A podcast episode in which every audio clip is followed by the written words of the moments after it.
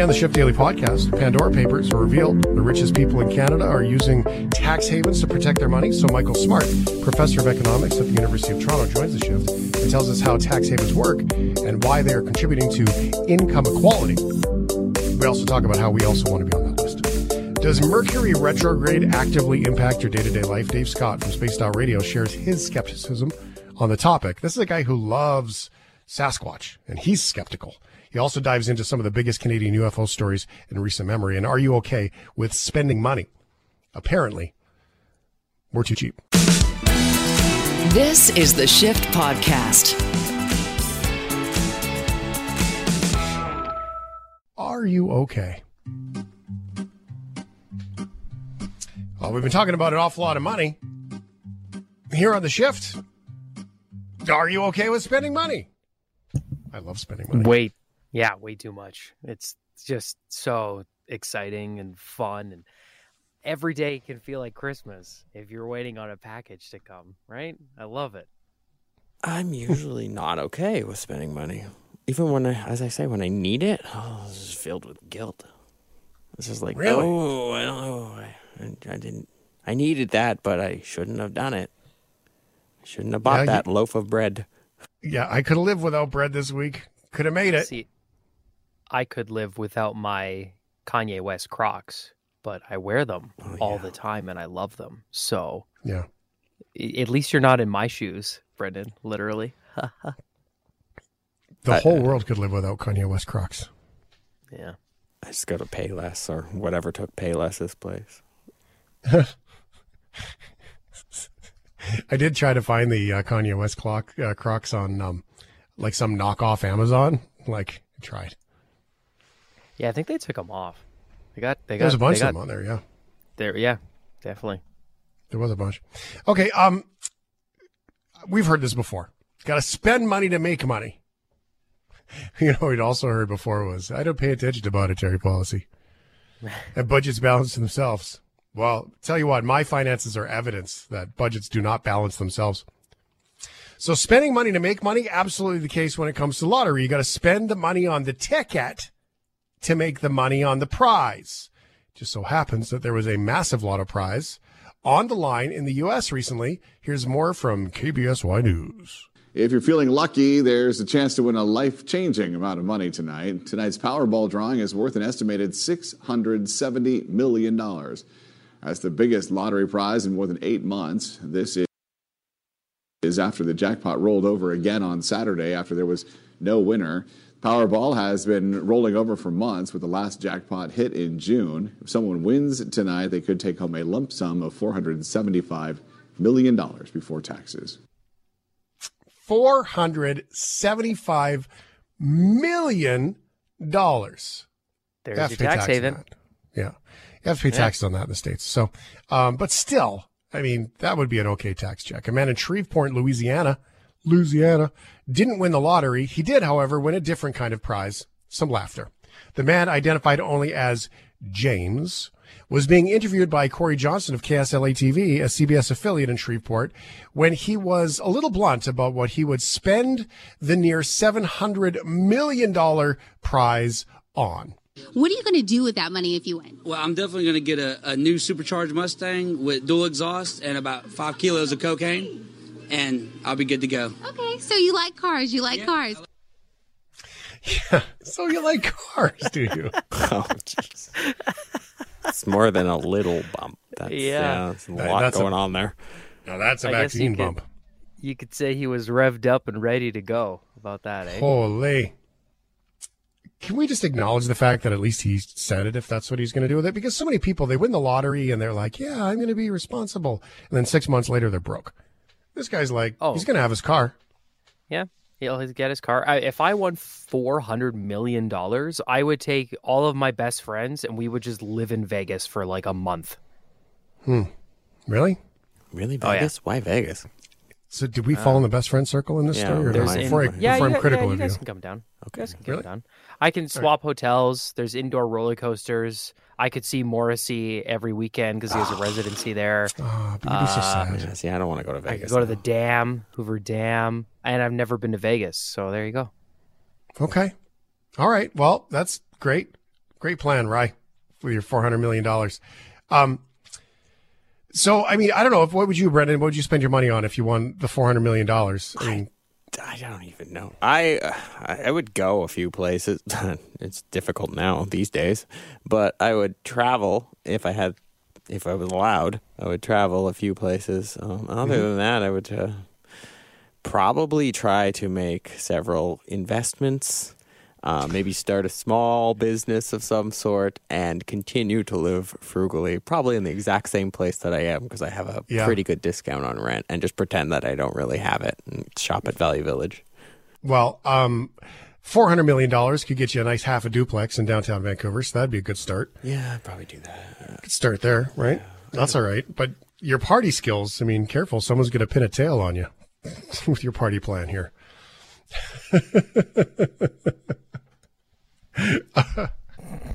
I don't know. Four hundred million dollars. I like. I think that you? it's. I don't know. I. I think it's cool. I. I mean, I would probably buy the apartments. I'd buy the real estate and and you know get the one in, in the Huiwi and probably one in Victoria. I love it there. You know, probably one in Banff um, and stuff like that. That's that's the kind of stuff I would do. I mean, if I, I mean, I don't even know if I'd finish the week on the radio show. I'd come back as a guest. I'd be like, yeah, I'm That free on tight. Thursday. I would That out. would be a really tough question. Uh, you know, you won the lottery. Okay, can we get two weeks out of you before you quit? Eh, Probably not. there is a there's a nice island for sale in um, Sproat Lake, and uh, you know, just outside Port Alberni. I think that would be a great place to go for uh, you know spending some money, and uh, it'd be all right. I mean, I don't know. I just that's an awful lot of money to think about. I, I, I would take it on. And you know what I would do? The first thing I would do is I would find an offshore bank account and I would have my own Pandora Papers release. I would like, I would, I would think on myself and be like, Hey, here you go, media. Here's all my offshore bank accounts because I finally made the list. It's like the Pandora Papers has become the new Forbes list. We're all striving Oh, for it. I like that. We could just call this the dumpster fire list or something Ooh, like that. We have to. that's good. You know, got to trademark it. Mm-hmm. All right, now less fun. Are you okay? Are you okay with Hallmark holiday swag sales? I I I don't never like the Hallmark it. holiday. I yeah, I don't. Valentine's Day. If it's for Valentine's Day, you know, maybe buy a, a, a you know one little trinket, but it's more about the dinner and the experience or whatever you get up to. But like Easter or uh, even Halloween, any any of these holidays that Hallmark likes to latch onto, there are other places to go to get things for that holiday. And nine times out of ten, you don't really need stuff for a holiday.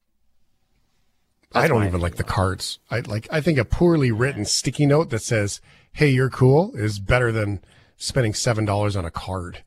Yeah. What about like really nice cards from like Papyrus and stuff like that? Like ones that are really nice and like have nice art and stuff. no? But no, it's way too much Yeah. money. Maybe you, you you're four hundred million dollars. You know, go to the dollar store, well- one dollar, get a nice card. Yeah. You're getting okay. You're getting a sticky note card from now on. Sweet, love it. Well, You're getting a sticky note. You're both getting a sticky note card from me. You know that, right?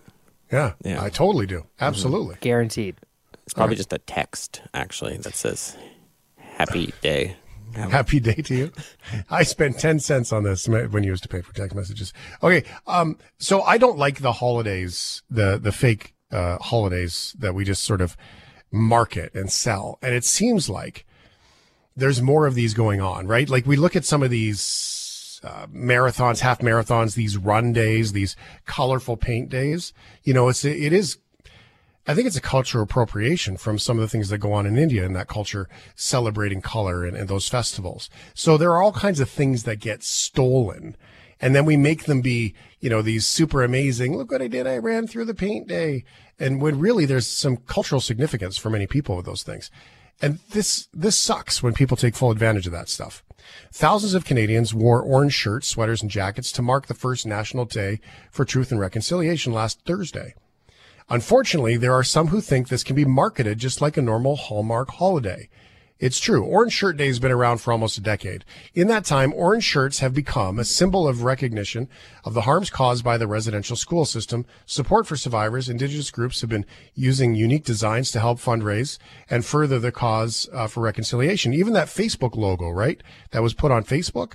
You know, the guy who drew that, it was hard to find the artist because other companies had taken that drawing and basically used it as their own. Right. So it's people are pinching stuff left and right. Orange shirts have also been popping out in various online stores, though, with the design stolen outright, just literally taken by people apparent, apparently looking to just profit off of this day.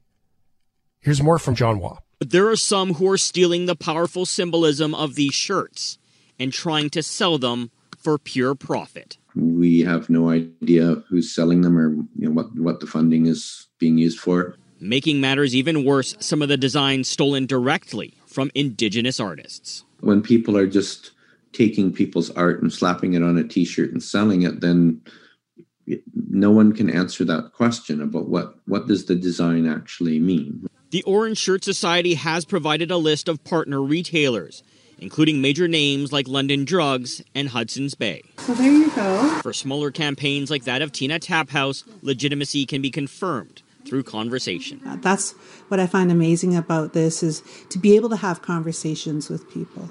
Hard to imagine some would see these prints symbolic of truth and reconciliation and use them to repeat a pattern of harm. John Hua, Global News. It's incredibly disturbing that I guess some people are so naive they just go and steal it whatever. But you see this all the time online. You see these, even some mega big companies coming at small the independents that, you know, plant trees for every t-shirt that's been sold. People who are just trying to make a difference. And these big companies will steal their stuff. It's absolutely disturbing. I just don't understand. Sorry, just one point I want to make. I don't understand where the thought process comes in before somebody decides to steal that design and, and take the money and just go, well, yeah, ignorant. I'm okay with doing this. It's very, it's ignorant. They don't even think they, they think they see it as opportunity, opportunity, yeah. and they don't think that there's a, a, meaning behind it. That's what it is. So it's up. just, it's, uh, it, if you want to be generous, you could call it naive, but it's ignorant and greedy. And this is where it drives me crazy when people say, "Oh, capitalism's so terrible." No, capitalism is not terrible. Capitalism inspires. Greed is not capitalism. Greed is greed, not to be forgotten. I want to get one more here. Are you okay? Are you okay with nuts? Nuts? Nuts. Oh, nuts? Yeah, I just devoured a peanut butter bagel that just was fantastic. And coming as someone who lost the ability to have peanuts, and you have it back, it's a good time. Love it. Mm, yeah, so family allergy. When I'm like getting really wild, I have unsalted cashews. Whoa. Wild and out. Holy cow. I can't keep up with you anymore, Brendan Kelly. know. A fruit with a good source of fiber. They also make the best kind of butter. It's no wonder why squirrels try to stash lots of them away for the winter. They usually do this in trees, but not this squirrel. No, the squirrel in this story found a far more unconventional place to stash his secret supply of nuts in someone's truck. The squirrel grabbed hundreds of nuts, all about the size of lemons. Those are big nuts and hid them all over this poor guy's truck. About 190 liters worth of nuts. I did not know you could measure in nuts in liters. Here's more from WDYAY WDay News. A lot of places inside the radiator fan, all the way through here. This is that corner's been covered full with walnuts. As the winter storage hideout for hundreds of nuts, each about the size of a small lemon. It was planning on camping there for the winter. Bill has cleaned out 42 gallons of black walnuts from his truck in every crack and crevice of his avalanche, the engine compartment, fenders. Nothing is off limits. I had to pull the fenders off and clean all the walnuts out. I thought I had them all, took it down the road, turned the corner. I found one rolling inside the windshield cowl where the wipers go. Bill's dog Asher is beside himself. That pesky little red squirrel seems to taunt him. And to think this just happened over a few days, the truck was parked. It's one red squirrel that's doing this as far as going into the pickup. Bill got most of the black walnuts out, but a few are not retrievable. I have some rolling around inside the frame rails as well that I can't get at. Can you hear it? I can hear them. Yes. One might say it's driving him nuts. Ooh. All right, the number of collected nuts could produce almost 200 jars worth of peanut butter if they were peanuts. Not even Ryan could eat that much peanut butter, and he loves peanut butter. I could in a year. Not o- over a winter. That's some squirrel numbers there. I can't match that. But give me a year and I'll do it. I'll gain 300 pounds, but I'll do it. Four jars a week. This is the Shift Podcast.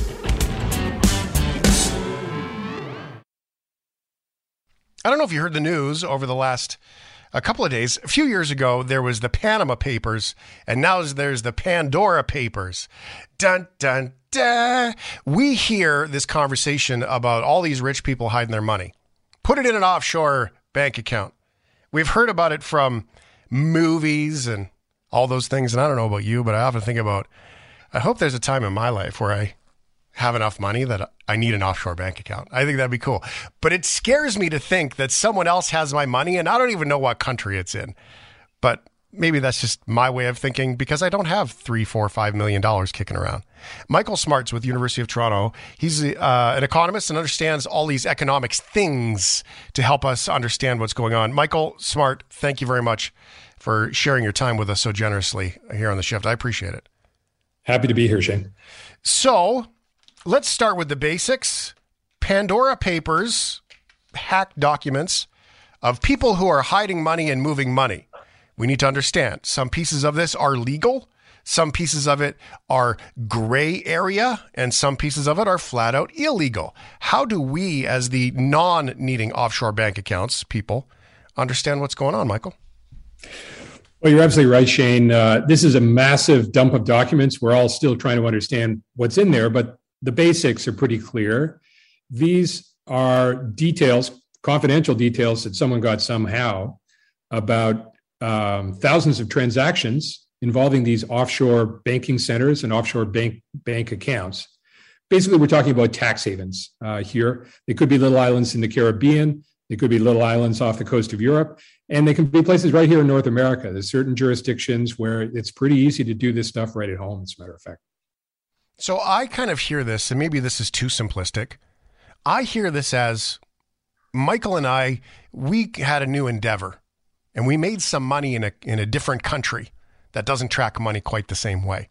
So we took our earnings and we put it into an account where nobody in Canada and Canada Revenue really knows about it yet. And we're just going to kind of leave it there. And then if we wanted to bring it to Canada and buy a house, then we'd probably have to pay tax on it then. But in the meantime, we don't have to pay tax on it and we could move it to other places that we don't have to pay tax either to make more money.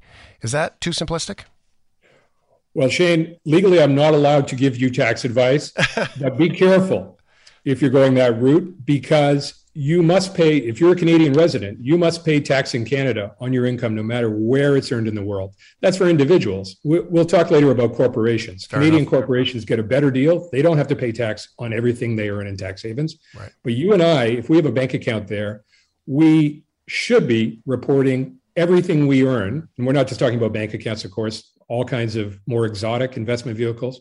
We should report our income there and let CRA decide whether we owe tax uh, here at home. Yeah. So, um, you know, in reality, do uh, Canadians and others who uh, invest into these these offshore centers are they reporting everything back home? We don't know. We suspect that they're not. There might be um, a significant amount of tax evasion going on. Even the Canada Revenue Agency estimates that only about 25, maybe 50% of Canadians who have those accounts tell the truth about what they've got uh, in them.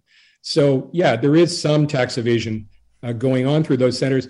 But as your question suggested, I, there's a lot of other reasons why money is flowing into uh, these centers. It's not all about tax evasion.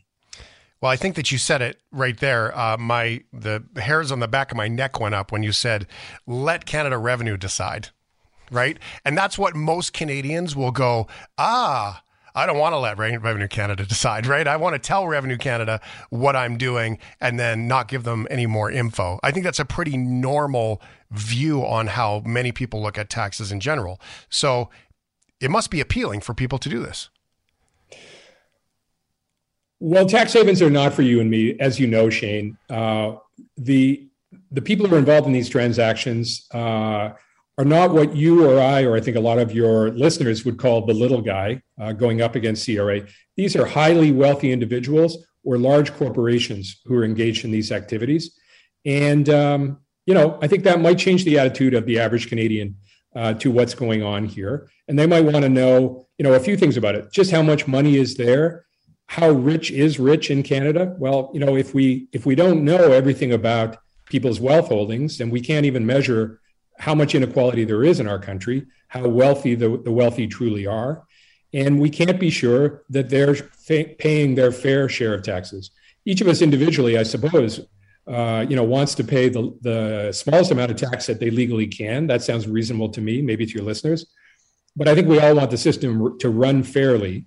And if certain people have access to these offshore centers, the rest of us don't, that might challenge your notion of fairness, wouldn't it? It would challenge the notion of fairness. That was a very good political answer. You're good. Um, okay, since we're going to not get political, I'm going to ask a political question, and and with no intention of you answering politically, but I think it seems obvious. In the in the election that we just had in Canada, Michael, there was one platform that said we're going to tax the rich, we're going to tax them more, they're going to help pay their fair share. Now, that's not going to happen when the government can't even find the money, is it? So, I mean, it almost, based on the current structure, um, doesn't even seem possible, does it? Well, look, I think tax evasion is something we should worry about, but I don't think it's that big a problem uh, in Canada. We have a system that works pretty well. And, you know, we have a CRA that works pretty well.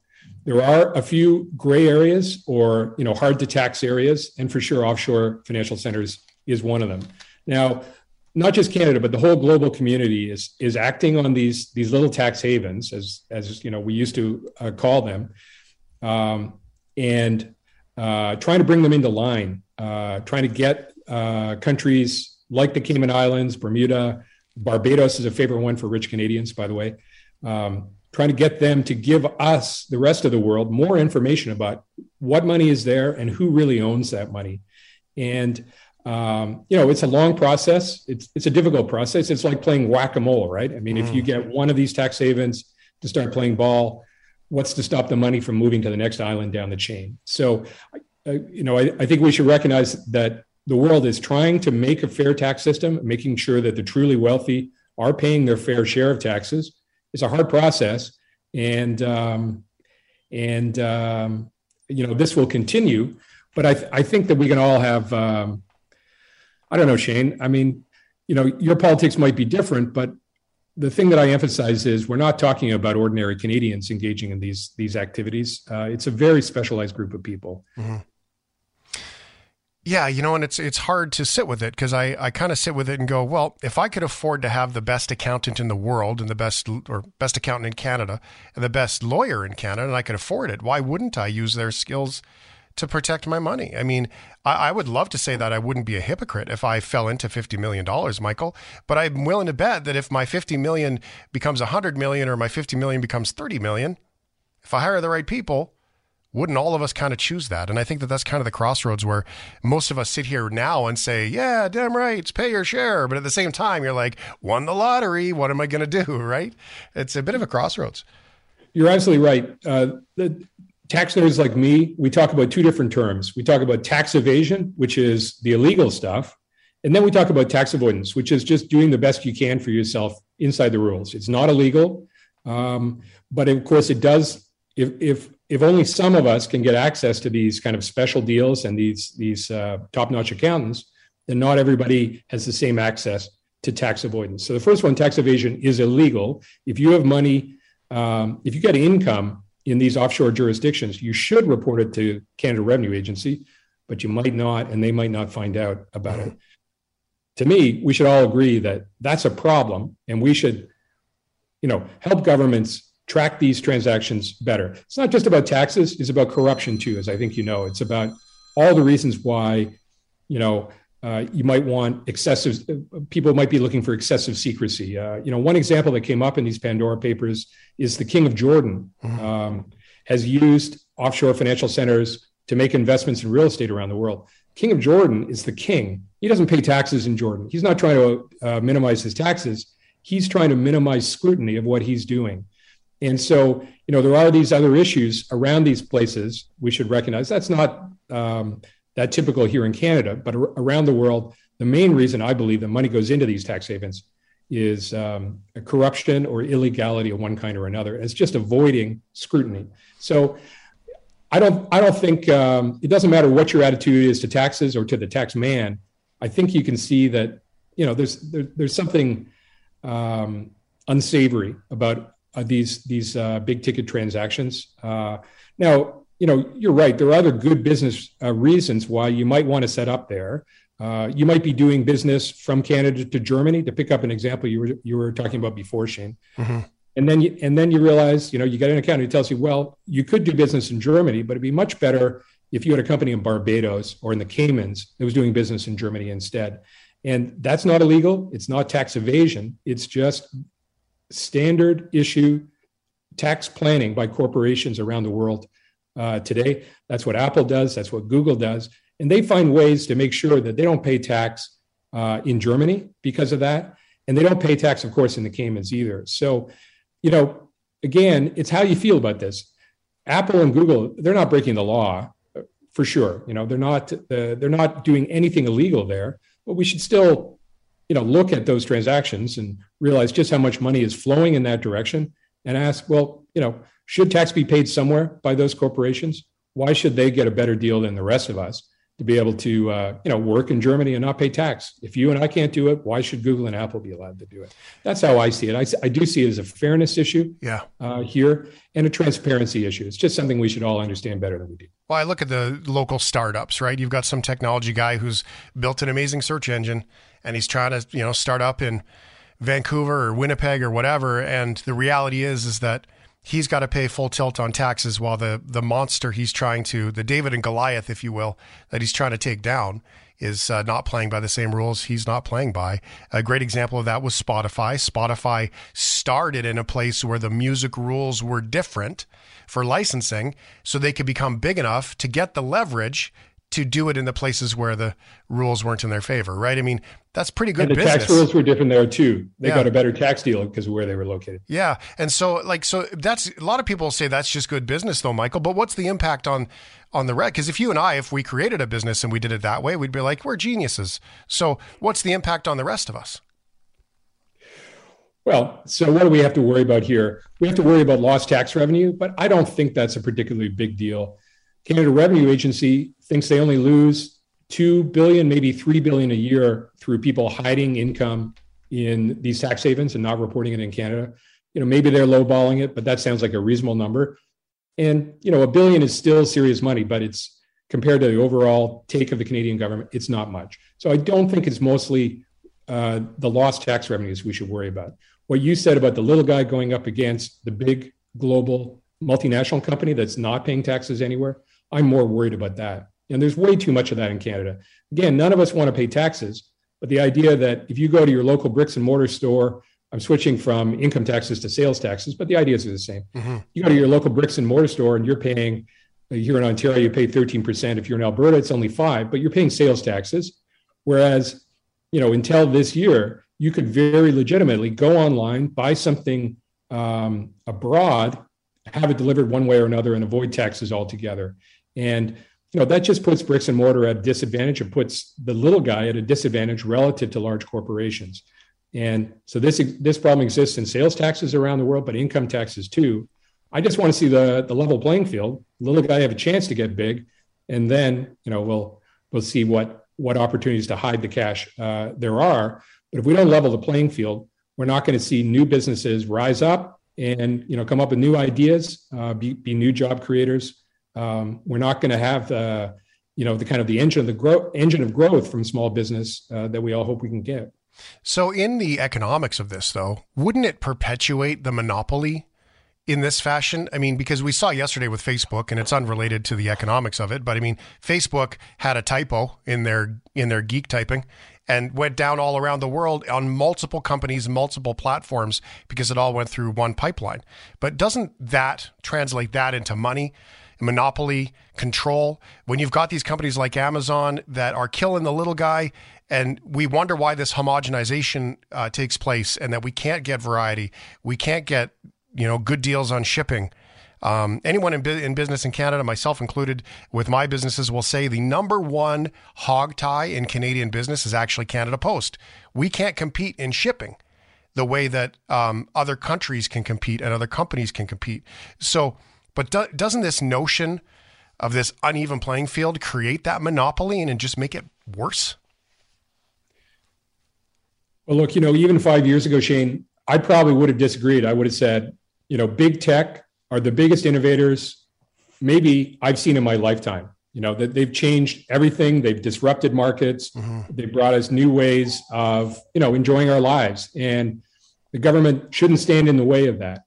But I, I think there is a change happening. I think that we are seeing, you know, them more and more not as innovators, but as as monopolies. Um, that um, you know they still offer great services at very low prices compared to what what people experienced in the past. Um, you know, uh, um, think of the music industry of Spotify and, and and what we used to pay for for for music in uh, hard copy forms. Perfect example yeah. of uh, the great benefits that have come from these services.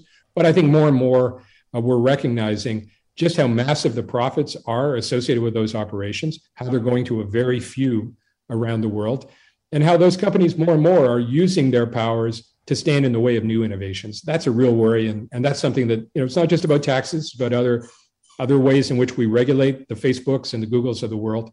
Um, but it's it's something that governments I think will have to tackle over the next ten years.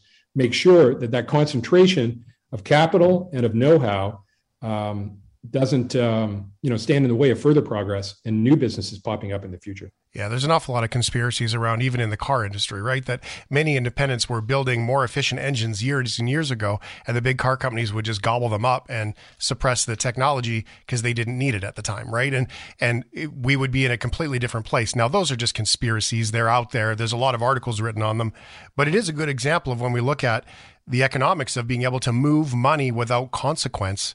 Um, here and now. Return on investment's a big deal. Is it an issue of it's just not worth the government to chase it at this point because it'll cost us more to try to figure it out than it would be for us than what we would get? Well, you're absolutely right, and it is tied into these tax havens and this this tax avoidance. Google and Apple have these massive profits from their existing operations. Big question they face is, well, how do we bring it back home without paying taxes at home? And home in this case really means the United States.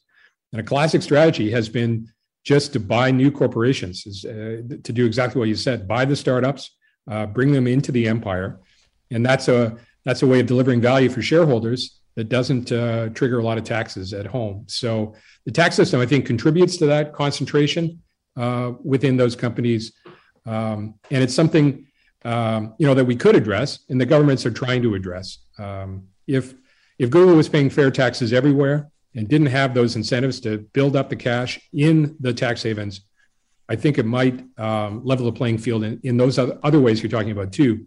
Make it easier for startups to to kind of grow naturally. If we did that with cash, if we did with cash and bought houses, though, in other countries, we would call that money laundering, though, wouldn't we? Well, the tax havens are used for money laundering. I don't know how easy that is in Canada today. Uh, more and more of the provinces are uh, trying to crack down on money laundering. Canada's been a bit slow compared to, to other countries, but more and more when you buy property, you, you have to really show who you are in Canada. Um, so, you know, I don't think any Canadian is investing into a tax haven in order to um, uh, round trip to, to bring the money back and, and buy property anonymously in Canada. I don't think that's a standard strategy. Uh, but you're right. A big part of these classic tax havens is not tax evasion, it's money laundering. It's just hiding your identity and hiding the source of your cash. Mm-hmm. Um, and again, you know, I just think something we can all agree uh, we should shut down. And in this Pandora, you know, not every name that's in the Pandora Papers is engaged in that kind of behavior by any means. Mm-hmm. Um, but you know, we should welcome these kind of revelations. We should encourage governments just to just to get more transparency. Let's find out what's happening in the tax uh, tax havens, but let's find out what's happening here too.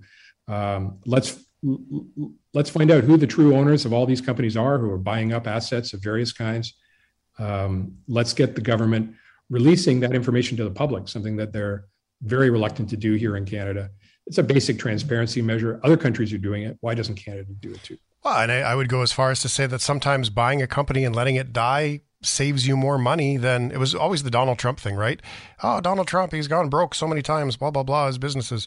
Well, sometimes it's actually more beneficial to actually buy a company and let it die for the tax benefit than it is to support the company. And as uh, cold hearted as that sounds, I mean, that can be a real thing. So, is that we often look at this, uh, Michael, we, we sit here as normal, everyday worker bees looking at this going, oh, ethics, this is an ethical problem. But is it more of just a policy issue uh, of the way that money moves in Canada? Can we be better at it? Yeah, I, I think you're right. I mean, we can't rely on taxpayers to do the right thing. We have to have rules in place that are fair for everybody. And I'm not sure that we do in Canada right now. I think we make it too easy for the wealthy uh, to park their money offshore um, and um, and entirely legally gives them ways to reduce the, pac- the tax they pay in Canada on that offshore money.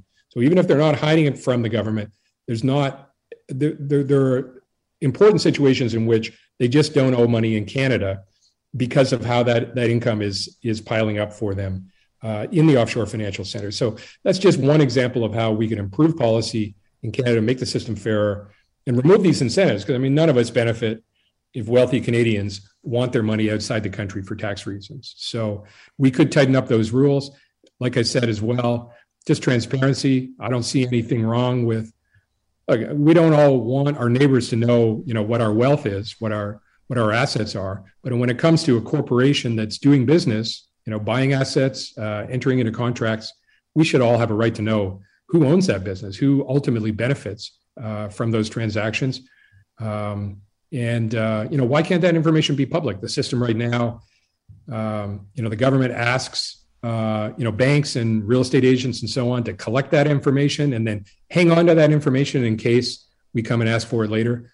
Why not have a system where, like other countries do, where there's just a public registry, and if you're doing business with a company or you hear about a company, you can just look up its owners. You can find out where it does business and and um, uh, where it's headquartered that would help us all have confidence in the system in Canada, and it would at the same time make it easier to shut down money laundering. Why the government doesn't do it, I do not understand. Well, it seems maybe it's too simple, Michael. But if if Netflix and Google paid taxes in Canada on all of the services they provide, uh, it seems to me that that would be beneficial for Canada. So when you um, yeah, but they're doing business in Canada, even though it's non-tangible, electronic, digital, whatever, whatever. Um, so if you sit down with your economics buds, you know, real good nerd session, you know, how do you guys talk about this in a whole, like, you know, you, you guys are sitting down looking at these Pandora papers going, man, what, what do we do here? What, how do like professionals look at this? What do you guys talk about? Well, we talk about what you and I are talking about, Shane. Um, there is some tax nerd economists like me who are really concerned about the revenue loss. Um, but there are a lot more who are concerned about the sign of widening wealth inequality around the world. This idea that there's a global elite um, who are earning more and more profits uh, off of these massive investments. Um, and the idea that the, these offshore financial centers are just facilitating a widening gap between rich and poor uh, around the world. And then the last thing that the tax nerds want to think about is well, how should we tax corporations? If there's um, a business that um, you know does its uh, inventing processes in the United States, you know, somewhere in Silicon Valley, um, but then it sells to Canadians using products that they had built by a manufacturing facility in China, you know, it's just a very hard question. Who should get the tax from that? Should it be China? Should it be Canada? Right. Should it be the United States as the, the owners of that intellectual property? And so it's a very hard problem.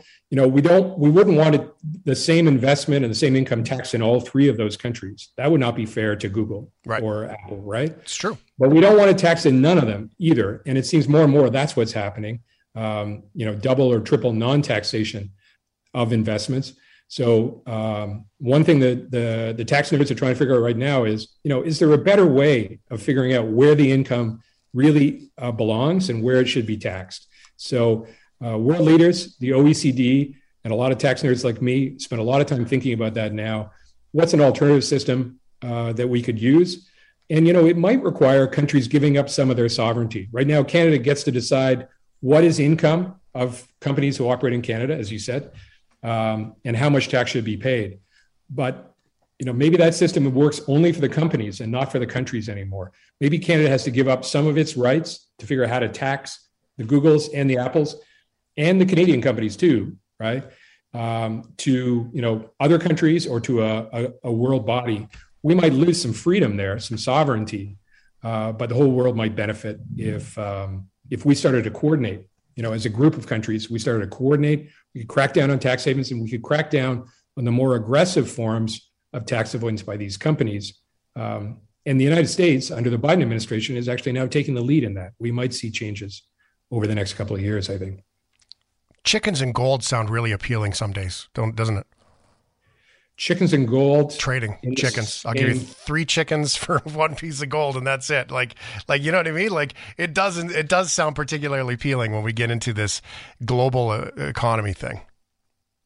Well, now you, if uh, chickens are selling for gold, you're talking about inflation, and that's a whole other topic. I'm going to have to come back a different day for that. I will happily talk about inflation with you and all of these affordable things. I really appreciate the time, Michael. Thank you so much for being here. Great to talk to you. Bye bye This is the Shift Podcast. Dave Scott, do we have you? We got you. Can you hear oh. us? There we go, buddy. We got you. We're having all kinds of trouble, tech trouble here on the program. Yeah. We, you know, Facebook yesterday. I think we, um, I think we've caught a bit of the Facebook itis. Something broke. Maybe, maybe you know what? I had audio issues on my show yesterday, man. Maybe it's some of that Mercury retrograde crap that's out there. You know what I, I like the uh, I like these segments that you've been doing about the astrological and the hippy dippy with that stuff. I've been following them on your um, on your Twitter because I, I love these guests and I, I got to tell you, Dave. But I mean, we share an awful lot in our private conversations. I really um, I really appreciate um, sort of the depth that you're taking in some of these conversations with this sort of astrophysical, uh, astrological guests you've been putting on. I've thoroughly enjoyed it. Well, I'm going to give credit because that is our weekend host on our YouTube and Twitch channel, uh, Lynn Wallington. She is the brains behind all of that. I just kind of tag along on a leash like a lost puppy with it. But you know, like one of the things that we're supposed to be in right now is this Mercury retrograde thing. Mm-hmm. Now, I don't know if I'm a big believer in this. Okay, I just it just doesn't suit my fancy a little bit. So that's what is. I find that funny coming from you, brother. I know, I know. I'll talk Bigfoot all night long. I'll talk aliens. You know, ghosts, fairies, gnomes. But Mercury retrograde, I don't know. apparently, it happens three times a year between the months of January, February, June, and July, September, and October, where basically all hell breaks loose and screws everything up from technology to our lives. It's also a time for apparently channeling mental energy inward, reflecting, reassessing, and rethinking why we got into the crea- creation of radio. Now, huh. I don't know how that all works out for us, but a lot of people who are especially more spiritually inclined than yours truly and you they tend to believe that Mercury retrograde is actually something that people need to prepare for. And it's something that can affect everything. It, it's kind of like when we hear the stories of, you know, people going a little haywire on a full moon. Mm, mm-hmm. You know, this is this is what I'm equating it to. I could be completely wrong, but I mean, hey, you wanted to get hippity dippity, so that's what we are doing. I like the hippity dippity. I do. Um, I don't know if I subscribe to it, but I very much appreciate the conversations around it. I guess I just like to write it off. It's kind of the way that I look at the aliens and the UFOs, right? Is that I don't really have evidence that says it's not happening. And there are a bunch of people around me that truly study and believe it. Therefore, why should I shoot it down? I don't have to celebrate it, you know, when it comes to the moon and the alignment of the whatever, whatevers, but I can, I can appreciate it. And I had my buddy Paul O'Neill. He's been a radio guy in Calgary and Edmonton forever. Um, Paulie today was talking about, I'm just new to this, but I'm not sleeping. My hippy dippy friends tell me it's the, the Mercury retrograde and that it affects people. And then if you search Mercury, Mercury retrograde on any of the socials, you're going to find a long list of tweets and conversations about people that are, that are talking about it. It's a time to, I think it's a time to, you know, recreate yourself newly and do your meditation and all those things. Yeah, and and you know a lot of people abide by it, especially those who are very in tune with their own personal spiritual growth, whether it's connecting with with their source or the universe or or reading everything from tarot cards to tea leaves and and every type of uh, esoteric reading that there is. And you know, some people abide by it; they feel better over it, they prepare for it. You know, like some people will take holidays during Mercury retrograde, so that way they don't have bad times at work or accidentally, you know, get hurt or fired or quit their job or have temper tantrums or hang up the phone or for, forget to put their mute button on the radio microphone. So Yeah. a lot of people, a lot of people are out there. They they're paying attention to it. How much can you actually do it? I really don't know. Like I said, when it comes to Mercury retrograde, I'm not a firm believer in it, but I can say this. All right, sometimes weird things happen at weird times, and a lot of those times, those weird things happen at Mercury retrograde. Example: yesterday, my board that I run my audio through, like we all have a, an audio board, it kept on echoing back. Kept on echoing back. Couldn't hear it yesterday. I run my show today. My board is working perfectly. So I think it hmm. just did it to piss me off, saying, There's Mercury retrograde for you, Dave. Now take that one and shove it up your nose. Your console is out to get you. I love it. Absolutely. All right. Um, I find it really fantastic that you study all these wild things and that Mer- Mercury retrograde is sort of your line in the sand of all of it. Um, I love that though. That's the best part about uh, Spaced Out Radio, uh, joining us here on the shift. Okay. You talk often about uh, stories that you share in Canada, who is running the the UFO show, the UFO show? And let's start by asking you this question for people who haven't heard this segment before or in a long time. What is a uh, ufologist? Let's start there, and then we'll introduce the the Canadian from the article that you shared with me. All right. A ufologist is somebody who studies the field of UFOs, or now the fancy term unidentified aerial phenomena. What is happening? Where are the sightings happening? What kind of sightings are happening? How often is it happening?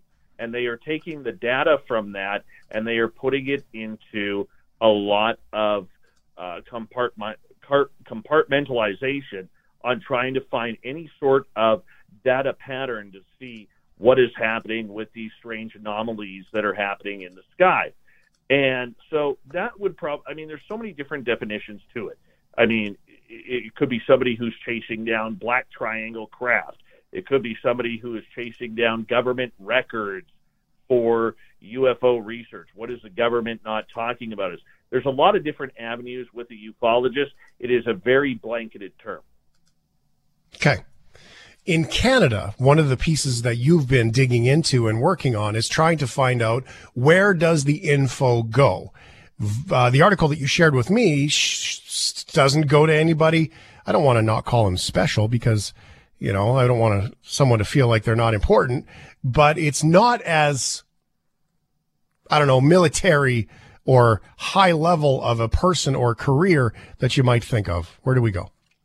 Well, apparently, the Canadian military used to have a UFO desk, and they allegedly shut down that UFO desk and were doing nothing with the files. So this this gentleman who is uh, named Chris Rutkowski out of Winnipeg, Manitoba, very smart man, very detail oriented man. He works for the uh, University of Manitoba, where eventually all of his files were go going. He used to write sci-fi books and for some reason he somehow just threw it out there to the Canadian government and the Canadian Department of National Defense and said, "Hey, if you're not doing anything with those UFO files, send them to me.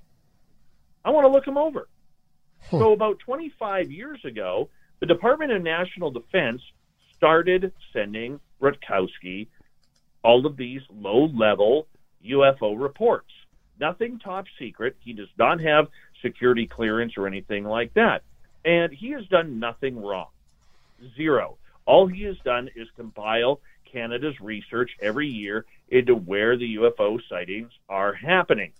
But here's where it gets interesting, and we really have to give credit to uh, a gentleman and a journalist, great journalist named Daniel Otis out of Toronto, who writes for Vice magazine. And Daniel figured out something very strange that a lot of the reports that Chris Rutkowski are getting are reports that are being handed to him, but no one else. Mm. So there are a bunch of people in Canada, from Grant, a gentleman named Grant Cameron or Ryan Stacey or a number of others in Canada who have been looking into UFOs, including members of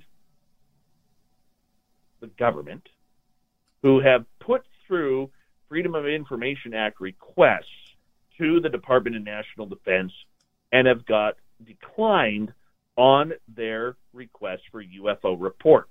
Now, when you file a Freedom of Information Act request, it costs you money. And when you get declined, you do not get your money back. Yet Mr. Rutkowski is getting the reports. So the big question that many of us have right now is why is Chris Rutkowski getting the reports handed to him on a silver platter by the Department of National Defense, but when someone else in the field of ufology or even working within the Canadian government asks for some FOIA files on UFOs, the requests are sometimes denied. It does not make sense. And this is a real trouble because for many of us, like you stated, we have been trying to figure out what does Canada know and what is Canada doing with their UFO reports. We know we're not going to get anything top secret. Those things are going straight to NORAD and into the hands of the American government and a group called the Five Eyes, which is the United Kingdom, New Zealand, Australia, the United States, and Canada. And that's where the reports, the big time reports, are going. But even with some of the smaller reports, the Canadian military, along with the FOIA request and other departments, are denying requests for those reports. Yet some of those reports all end up on the desk of Chris Rutkowski. So there's a lot of people wondering why is Rutkowski getting them when every other Canadian out there who wants to file a FOIA request, and anybody can at any time, is being denied. It does not make sense, and it's ruffled a few feathers as we try to break open this topic in Canada. Has this uh, Chris guy published any of it? I mean, is he sharing it? Is it, Yes. you know, how, what's happening? Every year he publishes the UFO report where he goes province to province to detail how many sightings went across Canada this year, where are the hot spots. Usually the hot spots are, are in British Columbia, near Vancouver, and the lower mainland, in, in and around Toronto, and in and around Montreal and, and Quebec City. And that is mainly the reason why, if you look at a map, obviously, those are the most populous uh, uh, areas of Canada. But what he isn't doing is writing sci-fi books on these topics. He may be using them for information, but he's not using the information for that. He is, and he's doing nothing wrong. Once again, Chris Rutkowski does amazing work in providing the UFO files annually for the mainstream media to check out. Usually it ends up in the Globe and Mail or the National Post. But the big thing is, and the big argument is, why is nobody allowed, nobody else allowed to do it? And, and I shouldn't say that, Shane. People are allowed to do it, but the question is, why aren't they getting the information for it? So hmm. that's like that's like somebody in Ottawa handing you fresh papers right off the prime minister's desk, but not giving it to any other media outlet. As a media person, you would love it because you're the guy. You hmm. know, you're the person who gets it. You're going to break the story. But when other people are asking for it, they're getting denied. And that's what's upsetting to a lot of people in the UFO field. And like I said, I talked to one person who works in Ottawa, who is one of my sources on this topic, And this person literally stated to me that he was right upset because a few of the files that he specifically requested for his boss, who is an MP, was denied by the DND. Hmm. And yet all he had to do was call up Chris Rutkowski to see if he could get him. So in the end, why is Chris Rutkowski being the man where everybody's got to go to when the government could just send everybody in Canada the report or Yeah, like put a- it on a the mailing list. Yeah. Yeah. Put it on a website or a mailing list where anybody can grab the information. It doesn't make I mean, sense. Well, Chris, so this this guy, as you said, described Chris. He went and basically asked for the ability to do this. They gave it to him. Has anyone just gone and just asked for it? Which I would like to clarify. By the way, if I got inside scoop from the prime minister's desk, paper from his desk, let's be honest, it would probably just be a picture of the prime minister. But I felt like that was needed to be said. Um, Or, so or, I mean, do you just go ask? Yeah, right. Do you uh do you just go ask the guy and say, you know, do you want to CC me now, or is it the, the there's just no red tape trail to follow? Well, the big thing with Chris Rutkowski is he'll tell you he's not a UFO guy. He loves the subject of UFOs, but he rarely does interviews. He doesn't like the, the state of ufology, tries to stay away from it as much as he can. He just loves the statistics of it all, which is great. We need that. We absolutely need that. Everybody has their niche and their role in ufology, and that is great. Okay, he compiles very sound numbers and that's what we want to see.